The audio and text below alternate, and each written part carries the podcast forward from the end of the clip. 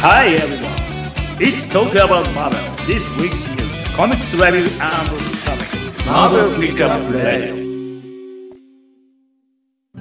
1週間のマーベルの出来事や気になることをピックアップして話していくマーベルピックアップラジオ第260週目です。えー、今週やっとあの TPB のハウス・オブ・エックス・パワーズ・オブ・10が届いてあの先月の頭にね注文して翌週ぐらいだったかな。12月の半ばとかに発売予定だったんですけど来なくて。それで1ヶ月ぐらい待たされましたね。いや下手したらもうちょっと遅れるみたいな。予約したのにね遅れたんですよ。いやーでも届いてよかった。ねハウス・オブ・エクス・パワーズ・オブ・テンはもうあのー結構話してますけど2019年では本当に一番面白かったシリーズなのでぜひ結構買ってる方も多いのかな。なんかツイッター見る感じだと。まあラジオ聞いてる人はね結構内容分かってると思いますけどね。まあこの一気読みできるようにね今ハードカバーでも発売されてますんでこちらチェックしてみて今のね X メンの現状をですね、えー知りながら今のシリーズを読んでいっていただければなと思います。はい。ということで最初のコーナーです。The Begin is Pickup News. さあ今週のピックアップニュースまずはですねマーベルが新たなワンショットウェブ・オブ・ベノム・レイスを発表しておりますえーまあ、ライターのトニー・ケツによって描かれる、まあえーレイスとシンビオートの神ヌルとの戦いを描いていくワンショットになるというところですね。えーまあ、アブソリュート・カーネージの結果ですね、まああのまあ、ヌルが解放された状態なわけですけども、まあ、あのレイスはもともとね、そのシンビオートからの呪いみたいな感じでね、あのまあ、彼は規制されているんでしたっけね、確か。まあ、ガーディアンズ・ギャラクシーシリーズで登場して、で、まあ、あの、ガンスリンガーみたいな感じでね、あ宇宙での、宇宙のガンスリンガーみたいな感じで活躍してるキャラクターなんですけど、まあ、彼の過去にね、関して、まあ、このシンビオートがかなり紐づいている状態で、まあ、彼がエロスからね、あのーヌルの居場所をね、えー知って、惑星にね、彼あのヌルは囚われてたんです。シンビオートの惑星に囚われてて、まあ、それがアブソリュートカーネージ解放されちゃうんですけど、まあ、その場所を知ってね、まあ、暗殺に向かったと。で、まあ、ヌルとの戦いをそこで描いていくというような形ですね。まあ、解放されてしまってるので、多分現状ね、あの一筋縄でいかないんですけど、この、え2人の戦いどうなっていくのかワンショットですね。今後の多分ヌルとの戦いのベロムの大きなイベントにもつながっていくと思いますので、ぜひチェックしてみてください。4月より発売予定です。えーそして映画ソーラーブサンダーは夏より撮影開始、そしてなんとあのクリスチャン・ベールが出演交渉中と話されております。まあ、まだ決定事項ではないですけども、えーコライダーによると、えークリスチャン・ベルが映画ソーラーブサンダーでの、まあ、未発表の、ね、役割について交渉中だと話しておりますと。これで面白いのがね、あのミノタウルスとかベータレイビルとか普通の人間面じゃない人の役の候補がこうなんか噂で出てきててそれがなぜなんかそうね、まあ、やるまあクリスチャン・ベールがやるんだったらみたいな多分ところなんですけど。なんでこう動物面なんか馬面牛面もうちょい普通の人間のね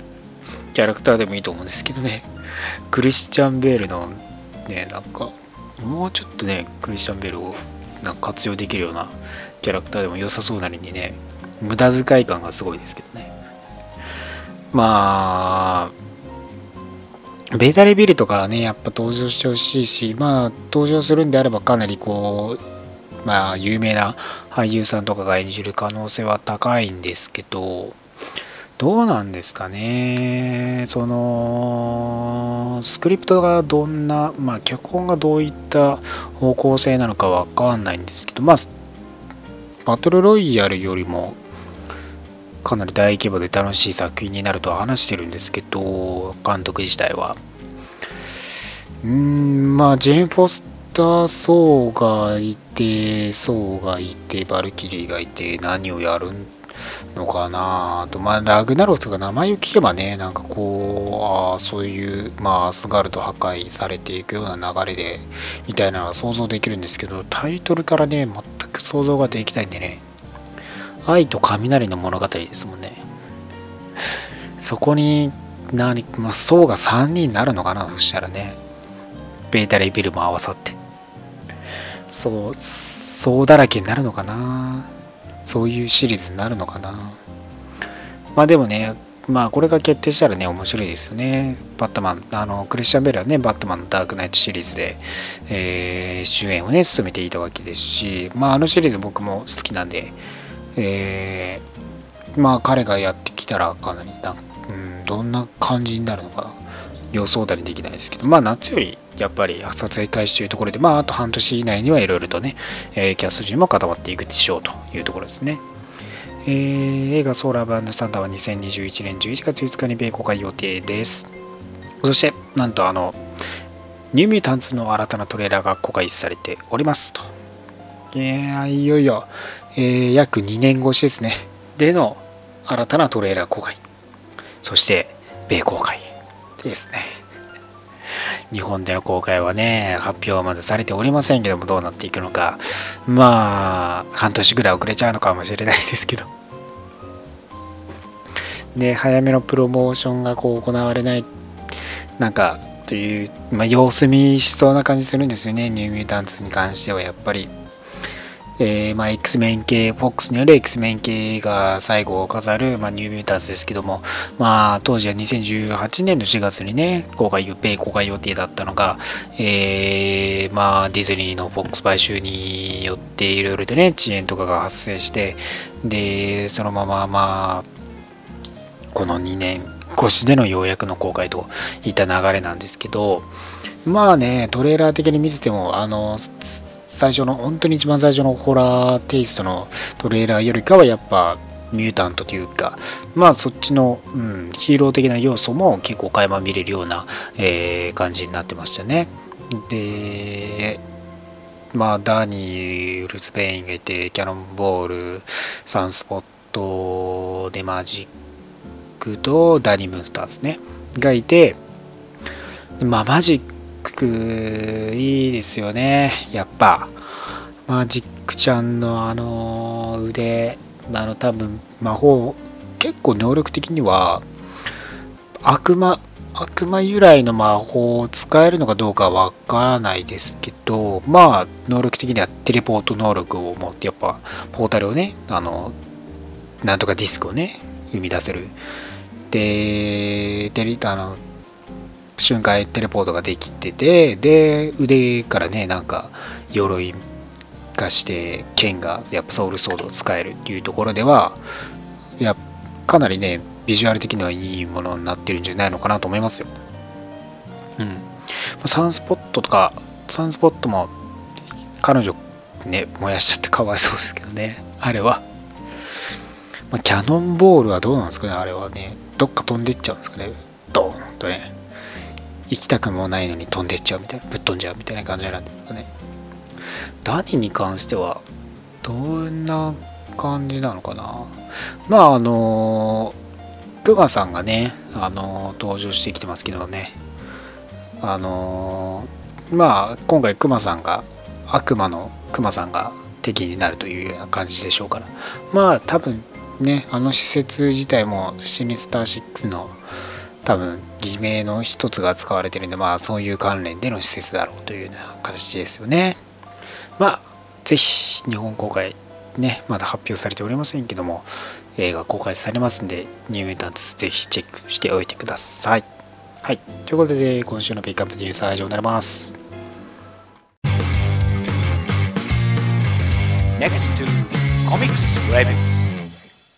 さあ、今週のリーフレビューです。でまずはですね、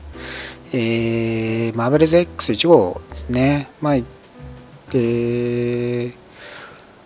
えー、まあ、マーベルズ X、まあ、このね、えー、アース X シリーズからの、えーまあ、前日談としての、えー、作品になるんですけど、まあ、アーセックスは割とこう、うん、あのアレックス・ロスがね、えー、手掛けていた、まあ、荒廃した世界なわけですよね。まあ、通常運転かな。基本的にね、こう別世界とかになると荒廃してますけどね。まあ、そのアーセックス、ユニバース X かな。で、パラダイス X か。でのあの3部作があって、それよりも前のね、話としての、えー、マーベルズ X が発売されますというような感じですね。まあ、うーん、そうですね。このね、結構ね、アース X のキャラクターって、まあ、性世界でのキャラクターとかなり変わってたり、まあ、容姿もね、異なってたりするので、まあ、そこら辺の変わり方が面白いんですよね。スパイダーマンが一番有名なのかな？あの赤い血管が張り巡らされてるみたいな感じのコスチュームのスパイダーマンなんですけどね、女性ね。それが一番キャラクター的には有名かな。まあ、アレックス・ロスの結構表紙とかは、うん、出てきてるんで、あ、あとブラックボルトがね、あのボその性世界の最近出てきたボックスに似てるキャラクターの見た目なんですよ。まあ、それも結構だから、読んでる人はピンとくるのかな。で、このマーベルズ X は、あの、一般人、その少なくなったね、あの、一般人っていう、一般人のデイビッド君が冒険、このヒーローたちを求めて冒険に出かけていくというような流れなんですけど、まあヒーローがほとんどいなくなったね、もう、周りはミュータントだらけで、まあ、あれに荒れている状態なわけですよね。で、おばあちゃんももう死に瀕している状態で、病気、病ね。で、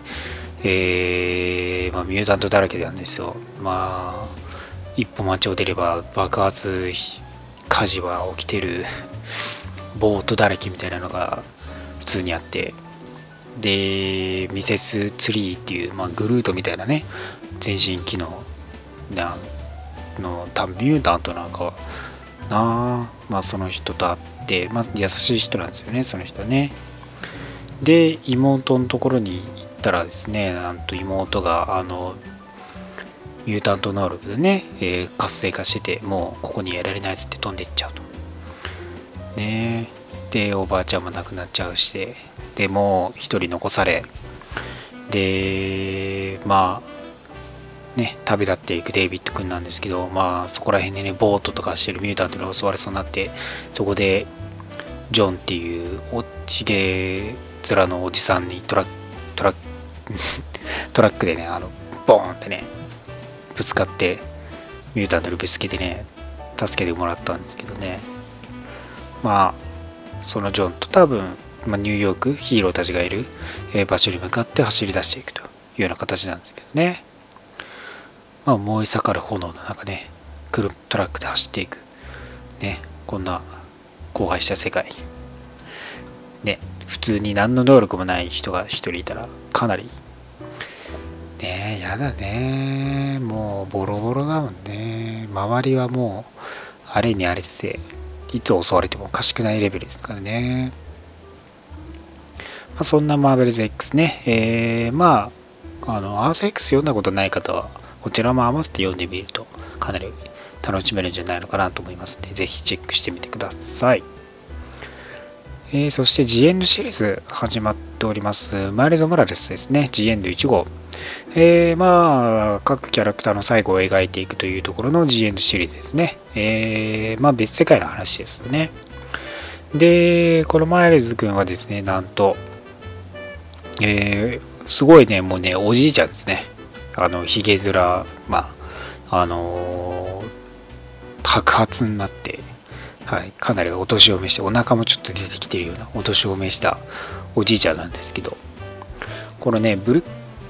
クリン、ニューヨークの中心地外がですね、もう荒れた世界で、まあその、ニューヨークの中心だけは、あの、近代的に保たれている、えー周りドーム上にね、守られているような世界、平和な世界で、まあ、外がね、荒れている状態なんですよ。で、そこの、なんと、そのニューヨークのね、市長なんですね、このマイルズ君は。で、自らヒーロー、スパイダーマンとしても活動、活躍し続けていて、みたいな感じなんですよね。でそのガンケリー君はもうブルックリンのあの守り守った人物としてあの亡くなっててね銅像が建てられてたりしてて。でまあそんな市長はですね、えー、まあこのドーム上の外のね荒れたギャング団たちと戦ったりねまあ平和にね、えー、平和を守るために活動を頑張ってるんですけどまあそのドーム上の外のあの、まあ、キャップのねコスチューム着た、えー、ギャング団のリーダーギャング団がね、まあ、こう、また、このドームの中に入り込んでこようとしてて、みたいな流れがあるわけですよね。で、まあ、最終的には、まあ、マイルズ君、マイルズを、市長がね、マイルズ市長がこう自分を犠牲にしながら、この街を救って終わるというような形ですね。まあ、設定、まあ、ワンショットで読みやすい作品になってるんでね、ぜひこちらもね、読んでみていただければなと思います。はい。で、ね、世界の話ですね。ルインズ・オブ・レイブンクラフト・カーネジですね。えー、まあ、レイブンクラフトと呼ばれるあの施設が、えー、まあ、ヴィランがね、あまあ、精神異常者とかヴィランたちを、まあ、捉えたヴィランたちを、まあ、構成させるための施設として、研究施設として、まあ、レイブンクラフトあるんですけど、まあ、それが、えー、アブソルト・カーネージの時に破壊されたわけですよね。で、まあ、カーネージがね、儀式ネットかね、使ってて、まあ、あんまりいい施設は、もう良くない施設として認知されて、も破壊、えー、取り壊しが決まって、で、取り壊してるんですよね。で、それをミスティナイツと、あのジョン・ジェームソンが、えー、JJJ の息子のね、え、ジョン・ジェームソンが見守ってるんですけど、まあ、この2人ももちろんそのアブソルトカーネージで、えーね、ジョン君はそのカーネージに完成させられてね、支配下の彼氏たり、ミズティがね、えー、一緒に戦ってたりしたんですけど、カーネージをね、倒すために戦ってたりしてね、まあ、ジョン君はね、本当ね、その支配されて、もう、ね、もう、悲しげですよ。あんなことをさせられてね、支配されたことに関して、まあ、悲しみの中、まあ、そこにフィスク市長がね、現れるわけですよね。その取り壊し中で。で、まあ、レイブンクラフトですね、まあ、施設をね、まあ、再建しようとしていると。で、しかも、この、ジョン君がね、えー、市長に雇われてると。ね、あのまあ、いろいろとこう、仕事とかをね、えー、取り戻すために、えー、まあ、ジョン君が雇われてて、で、結局、まあ、ミスティもね、騙されやすいんだからって呆れてますけどね、本当に。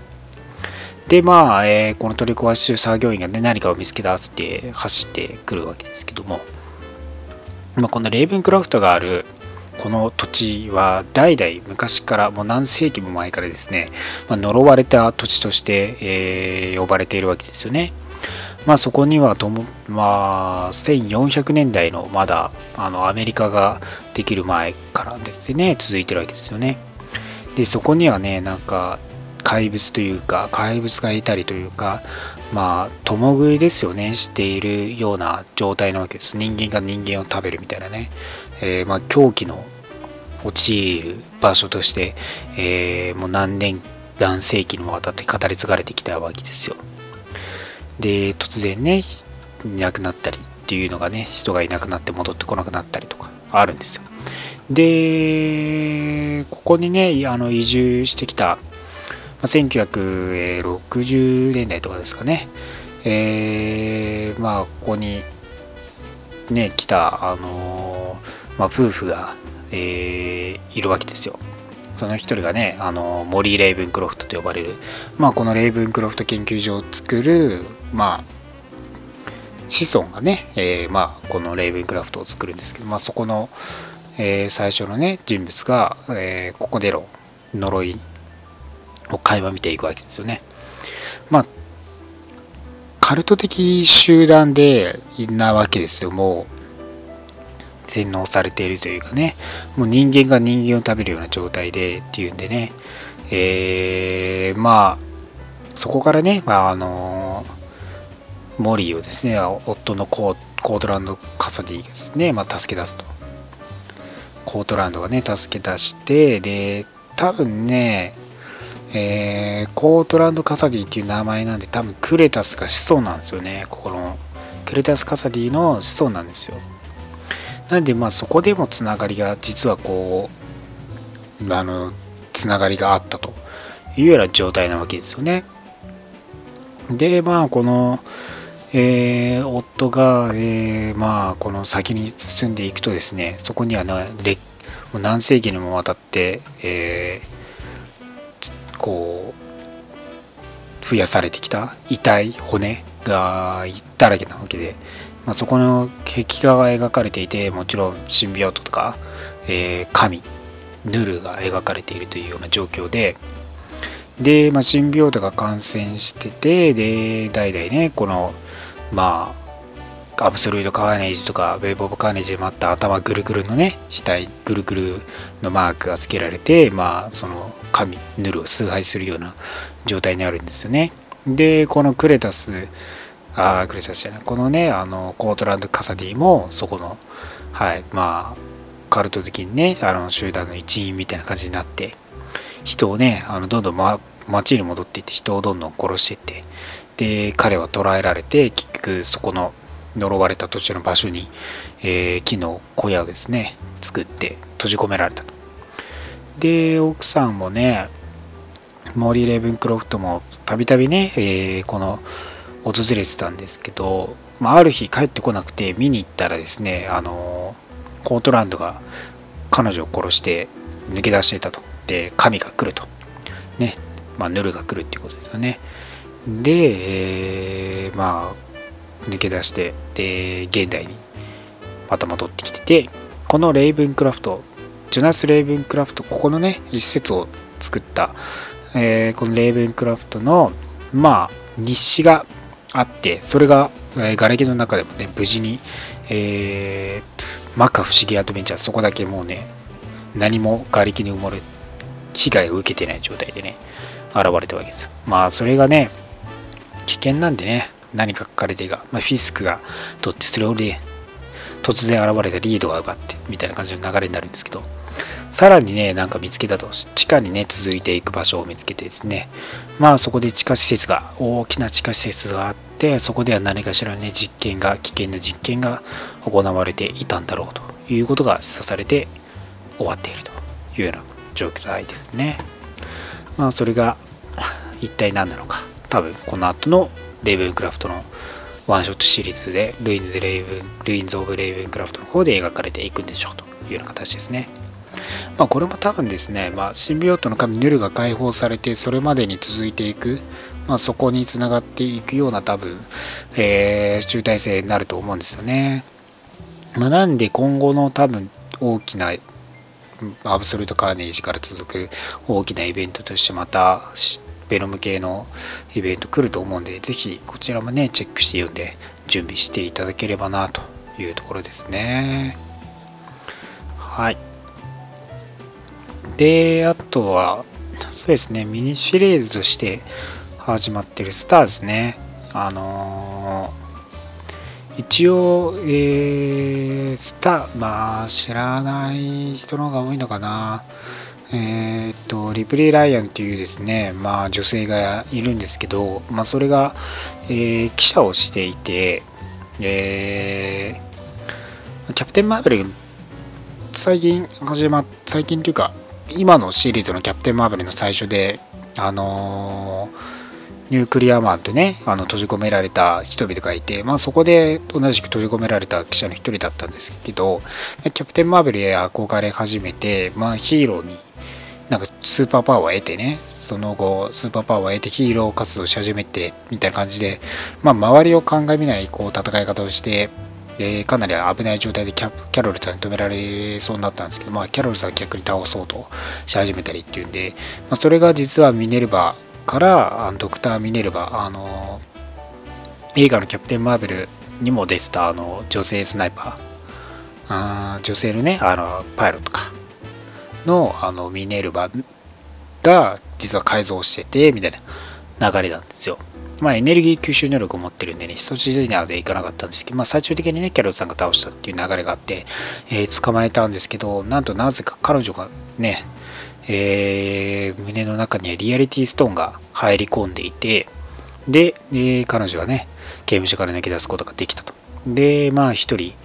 えー、どうす今後どうするかっていうところの悩んでバーにいたところタイタニアに出会ってタイタニアにそこをどけって言われて喧嘩になってぶっ飛ばされてみたいな 感じでぶっ飛ばされた後にね知らない人物に頭知らない男にね頭叩かれて、えー、誘拐されると、まあ、それがロキなんですけどね、まあ、ロキがあのー、リアリティストーンをね、えー、奪おうとするんですけど、まあ、取り出せなくて逆にね、あのー、ロキさん殺されちゃう。で、まあ、スターは立つっていくわけですけどまあロキさんもちろんあの殺されたっつってもね偽物偽物なのかまあ幻影なのかまあ本人をね生きててさあどうするかというような形ですね。で、まあ、スターの方はジェシカ・ジョーンズのね探偵。ジェシカ・ジョーンズ事務所を訪れててみたいな感じで。えー、まあ助けが欲しいと。まああの探偵のねジェシカの能力をえー、帰りたいっていうところなんですけどもジェシカさんはねもうねこのまあ悪いっていうかねあんまりよろしくないそのリプリンたちねボでボッコボコに 喧嘩になるんですけどそこにスカーレット・ウィッチですね現れてでさあどうなるっていうような流れで今終わってますけどもねまあ、リアリティストーンが彼女の中になぜか入り込んでて、みたいな形で、まあ、今後どうなっていくのか。まあ、現実改変能力があるんで、だいぶ、えー、危険なね、状態なわけで、よりね、一瞬で、あの、まあ、現実を改変できちゃうので、まあ、そこでもスカーレット・ウィッチが現れ、対処するのかな、みたいな感じの流れですね。で、えー、あとは、そうですね、ゲームのアベンジャーズから来ております。そう1号ですね。まあ、ストーリー的には単純で、で、トニーとバーナーが実験、層の電気エネルギーを使って用いて実験しようとしたら、層のパワー、エネルギーが有り余って、機械壊す壊れて、みたいな流れがあって、で、ブルースが、なんかこう、怒り始めちゃって、で、ハルク化しちゃって暴走し始めて、そうと戦うみたいな流れであって、で、実はロキが裏で暗躍してて、みたいなね、その失敗から、ハルクの暴走からね、みたいな感じで。で、なんで、ロキさんがゲームで、えー、登場する前に、こちらの、あの、コミックの方でね、あの、ロキさん、ゲーム版、ゲーム世界でのロキさんが描かれてて、まあ、割と、うん、そうですね、まあ、最近の容姿、まあ、若めの、その、まあ、いつもの角生やしたロキさんですね。まあ、最終的にね、あのソウルに見破られて倒されてますけどもね。はい。まあ、そんな感じでゲームでのね、各キャラクターとかも登場してきてるんで、ぜひチェックしてみたら、えー、面白いかなと思いますね。まあ、えー、5月よりね、ゲーム発売されますんで、それまでにね、準備しておいていただければなというところですね。まあ、あとは、X メン関連で言うと、あの、エクスカリバーではですね、なんと、目覚めたロークさんがアポカリプスを倒して吸収しちゃって、なんかアポカリプス合体したような様子になってたり、何言ってるかわからないっていう方は、ぜひ読んでみてください。とか、あと真っ二つになって死んだあのローガンさんはあの胴体だけで動き始めてあの下半身の方ですねちゃんとあのフォージが届けてなんか雑にですね胴体とあの上半身と下半身をバーンってくっつけてヌーとかじゃないです思いっきりぐちゃってね無理やりくっつけてあの直してましたねもうちょいやり方あるだろうみたいな感じですけどねそんな感じですね。はい。ぜひ、えー、ドーン・オブ X のシリーズ、各ね、X メンの各シリーズ、結構方向性がバラ、別々でね、面白いんで、ぜひチェックしてみていただければなと思います。まあ、今週はこんなところですかね。えー、来週はいよいよアイアンマン2020が発売されますんで、ぜひね、こちらもチェックしてみていただければなと思います。あとは、ジエンド系とか、ルインズ・オブ・レイブンクロフトもね、各発売されていきますんで、読んでみてください。ということで、今週のリーフレビューは以上になります。Final Topics of this week さあ今週の話題は2020年アイアンマンニー2020を学ぼうです。はい。いよいよ今年2020年ということでね、えー、コミックでの未来世界が現実にやってきたぞというところで、まあ、再三ね、言われてますけども、アイアンマン2020の時代がやってきましたよと。えー、まあ、アイアンマン20、まあ、2020というところで、えー、アース8410の、えー、アイアンマンなんですけど、えー、元々のね、初登場のアイアンマンっていうと、まあ、アルノ・スタークとね、いう、まあ、トニー・スタークの親戚、まあ、ここら辺がね、あやふやなんですよね。そのトニー・スタークとの親戚関係性が、まあ、おじとかいとことか、おじではないかな、いとことか言われてるけど、明確にはされてなくて、ちょっとあやふやな部分があるんですけど、まあ、親戚ではあるんですけどね。で、えー、そうなんです。で、まあ、この2020年に設定された、まあ、別世界なわけですけど、マシンマンがね、えー、目覚めて初登場してくる、えー、ところなわけですよ。あと、デスヘッド2とかね、とかも登場してくるような、えー、世界ですね。まあ、機械が、あのー、中心となっているというか、まあ、その多くのヒーローが消えた世界で過去に消えちゃって、まあ、大企業があの世界を支配し始めるような感じなわけですよね。で、まあ、危険なもうまあまあその政府自体が、えー、まあ、企業によって支配されていってで、まあ、スターク・インダストリーズも含めですよね。で結構まあ過剰な工業化の結果しもうあの極端にこう貧困層とね貧富の格差社会になっちゃってもう本当に権力と富が全部上の上流階級に行っちゃってで労働者もあの機械に全部置き換えられてるんで、まあ、暴動があったりとかっていう流れがあってまあそこでねあのまあ完全に企業が支配しているわけですけど、まあそういう世界の中で、まあトニーはね、トニーも消えちゃって、で、あるのがあの会社を買収して引き取って、で、金儲けのためにっていうんでね、まあ、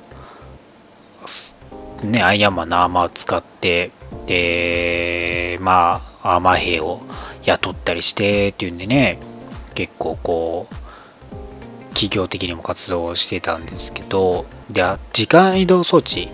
の発表をしようとしてたんですけど、まあ、あんまりうまくいってなくそのプレプレゼン的な感じでうまくいってなくて、で、そんな時にテロリストが工場にね、現れて、で、爆発させようと。で、まあ、殺しちゃうんですよ、テロリスト。テロリスト殺しちゃうんですけど、まあ、殺したテロリストの網膜網膜スキャンが必要で、爆弾解除できないと。で、時間遡ってね、そのあの時間移動装置使って時間遡って子供の頃のそのね人物を引っ張り出してって誘拐しようとしたら、まあ、それが性世界なんですけど性世界で、まあ、誘拐しようとしたら、まあ、スパイダーマンに止められてあの追い返されると。で戻ったらもう爆発爆弾爆発してて妻子はもうまあ、その周辺誰もいないっていう状況。死んじゃったみたいな状況になっちゃったりとか。かわいそうですよね。普通にかわいそうなんだけどね。はい、まあそんな感じで、まあ、雇われたりもしながら、まあ、アイアンマンとしてで活動しているようなねアルノスターっていう、まあ、結構おじさんですけどねがいるよと。で、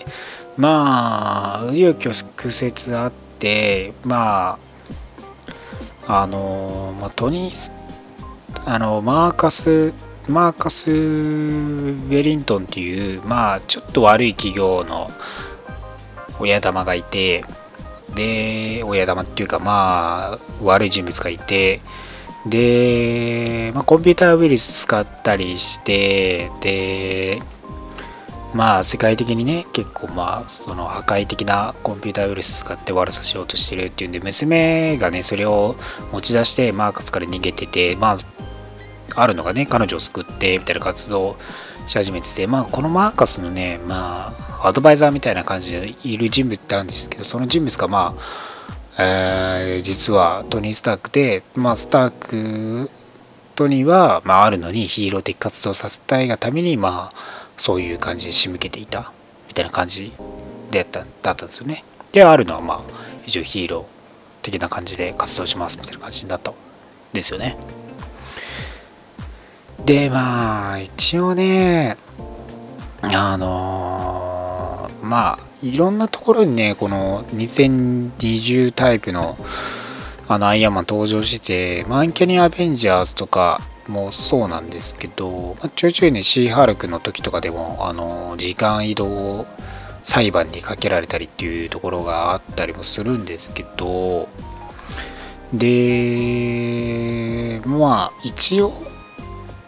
あのマーベルゾンビーズの5で、えー、まあ、機械にもあのウイルスがあのゾンビウイルスが反映するっていうんでこの機械未来世界でもそのゾンビウイルスが蔓延しちゃってで結局アーマーに感染しててあの食い尽くされちゃったみたいな感じのねあるのが一応死亡にはなってるのかなっていう感じなんですけどね。で時間を超えられる超えられるから合間合間で時間超えてど性世界生きてたりっていうことがまあまああったりしてでこれマーベルゾンビーズもね、正確なのかどうなのか正直微妙だよねっていうのもあるんですけど、まあ一応死んでます。ね、なんとも言い難いですけど、うん、まあ、出てきてもね、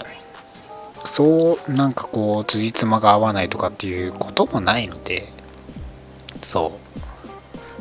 う。ね。まあそんな別世界の現代2020年にね、えー、もっと全然違う2020年があったよというようなところでアルノスタークですね。で、皆さん、アルノスターク、皆さんが知るアルノスタークといえば多分、えー、まあ、カワードの実史ですよね。実のこのアルの方だと思うんですよ。で、まあ、今度やるね、アイアンマン2020のだと、まあ、完全にあるのがこうこっちの先生がねあるのをメインとして、えー、まあ、2020年のアイアンマンとして描いていくんですけどその経緯について話すと、えー、まあまずどっから話すべきなんだろう。そのね、ゴッドキラーの話をしなきゃいけないんですけど、ゴッドキラーの話をするにはですね、宇宙の誕生の話誕生っていうか宇宙の話をしなければならなくて 何を言ってるんだと思うかもしれないですけど、えー、まあ最初の宇宙の実態ファーストパーマメントと呼ばれるで最初の宇宙ですよね。ファーストコスモス、まあ、最初の宇宙の実態。ファーストパーマメントという、まあ、宇宙の実態がいて。で孤独からですね、まあ、生命を作り出すと。で、まずセレスティアルズみたいな感じで、えー、生命をとか惑星とかを生み出して、まあ、彼に従順な、まあ、このファーストファーマメントを崇めるアスピランツっていう、まあ、セレスティアセレスティアルズを真っ黒にしたみたいな、えーまあ、種族がね、生まれたわけですよ。で、一方で、で、ファーストファーマメントに反旗している、まあ、もちろんあのセレスティアルズがいたと。で、この2つの、で種族が対立して、えー、セレスティアルズ・ウォーになるんですよね、結局。で、まあ、このアスピランツとセレスティアルの、えー、戦いが起きてですね、で、まあ、その間に、そのセレスティアルズを倒す殺すためにゴッドキラーアーマーをこのアスピランツが作り出すんですよ。なんですけどゴッドキラーアーマーからまあこの艦隊で使うのに、まあ、要素を使わなきゃいけなくて、まあ、スーツが、えー、取り除かれてみたいな感じで。で、まあ、結局最終的にアスピランツは敗北する形になってセレスティアルズが勝利してで、えー、このファーストファーマメントは粉が粉々に砕かれたと。でそれによって何百もの新しい宇宙が生まれたよというような流れなんですよね。はい。で、えー、まあこのファーストファーマメント自体はいつか戻ってくるんじゃないのかなっていうのもあるんですけどね。だけどまああのー、具体的にどうなるかはまだわからないですけどね。特に言及はされてないんですけど一応いるんですよ。いるっていう流れがあって。でまあこのゴッドキラーアーマーがこのあるのに関係してくるんですよね。でハワードとえー、っとマリア・スターク。ハワードとマリアの間にまあ子供ができるんですよ。妊娠するんですね。で妊娠中に、えーまあ、子供が生まれても生き残れないっていうことを知らされるわけですよ。でまあ、この、まあ、子供が生まれてきて胎児を救う方法を、まあ、ハワードが、えー、探す中で、まあ、レコーダー451、まあ、レコーダー451っていう、まあ、宇宙人に出会う宇宙人をね救出して、まあ、出会うんですよ。でまあ宇宙をねこういろいろと観察してあのあのこうまあウォッチャー量産型ウォッチャーみたいな感じですけど、量産型、もうウォッチャも量産されてる。まあ、もっと簡易的なロボットでね、まあ、レコーダー、まあ、宇宙のこう、いろいろな状況をね、見るみたいな感じでいるんですけど、で、まあ、その4レコーダー451を作って、で、えー、まあ、彼の技術を使って、で使うことによって、まあ、胎児をえー、救うことができるんですけどまあこの世界を救うために、まあ、胎児が完璧な候補者になると。ねいうわけですよ。この計画として。まあレコーダー451が持つ計画として、まあ、このゴッドキラーマーに完全に適用できて世界を救うことができるのがこの大事だと。いうのでまあこの候補者としてえー、まあなる代わりに、えー、救うっていう条件でこうまあそれにあまあ同意するんですけどハワードとマリがねで生まれて無事生まれるんですけどまあレコーダー451が去った後にあのー急激にね、体調が悪くなっちゃうんですよ。まあ、世界を救う手伝いをしなきゃいけなくなるんですけどね。で、まあ、最終的に、えー、すぐに健康が悪化してで、まあ、一命を取り留めることはできたんですけどまあ結構狙われまあその病気は、うん、進行はしないけど結構もうあの寝たきり状態みたいな感じで動けないんですねまともにね。で結局まあ彼を隠してあるのを隠して、まあ、健康的な、あのー、子供をまあ養子にしてみたいな感じで、はいまあ、トニーがその時生まれたトニーが、えー、このハワードとマリアの子供として迎え入れられて、まあ、現代に至るというような形なんですよね。で、で、まあ、このあるのは、まあ、数十年後、結局トニーにね、あのずっとか、まあ、この隠された中でずっと世界を見てたんですけど、トニーが、えー、最終的に見つけて、で、まあ、これね、トニーが、トニーと一緒に、まあ、あるのが、えー、協力してまた、えー、まあ451の脅威もあのトニーがねいろいろとやってゴッドキラーアーマーの下りがあって、まあ、実はトニーが本物の息子じゃなかったからゴッドキラーはちゃんと機能しないみたいな感じで、まあ、451も倒されみたいな感じで脅威がなくなったのであるのはまあ新たな人生をね送り始めようというような形ででトニーと協力して始めるわけですよ。でまあアーマーとか使ったりしてあのででっかめなねアーマー使ったりとかしていろいろやっていく中で、まあ、外骨格を作り出してで歩けるようになったりするんですけどね。まあそれすらもいらなくなるようなあのー、えー、っとあれです。あのねテクえー、エクストリミスだ。エクストリミスの改良版を使ってまあ、えー、治療に成功すると。ねあの先天あの先天的な病気疾患をですね、えー、治療できてでまあ、えー、一人旅に出ていくような形ですよね。はい。まあねトニーがずっと活表舞台で活躍してて自分が得るはずだったものが得られなかったり割と若干こう嫉妬してたりする部分トニーへの嫉妬があったりして、まあ、協力はするんですけど、まあ、ちょっとね自分が動けるようになってきてよ余計、まあ、そういう部分があのこう溜まってたものが出てきてる感じがするんですよね。で最近の、え流れで、まあ、シビルウォー2で、あのトニー一応昏睡状態になったじゃないですか。で、あの、キャプテン・マーベルとの戦いの結果、昏睡状態に至ってっていうのがあって、まあ、その脳のデータをバックアップでトニーは取っといて、まあ、体をですね、一から作り出して、まあ、リブートをかけたみたいな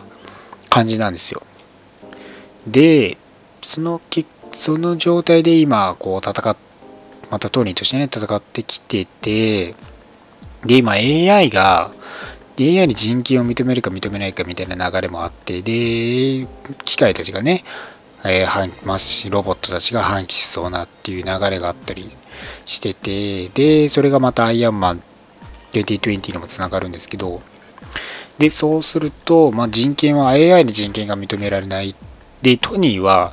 自分の体をゼロから設計し人工的に生み出されたもの。で、まあ、データも AI としてこう取り込まれているっていういう認識なので本物のトニーはもう死んでいると。で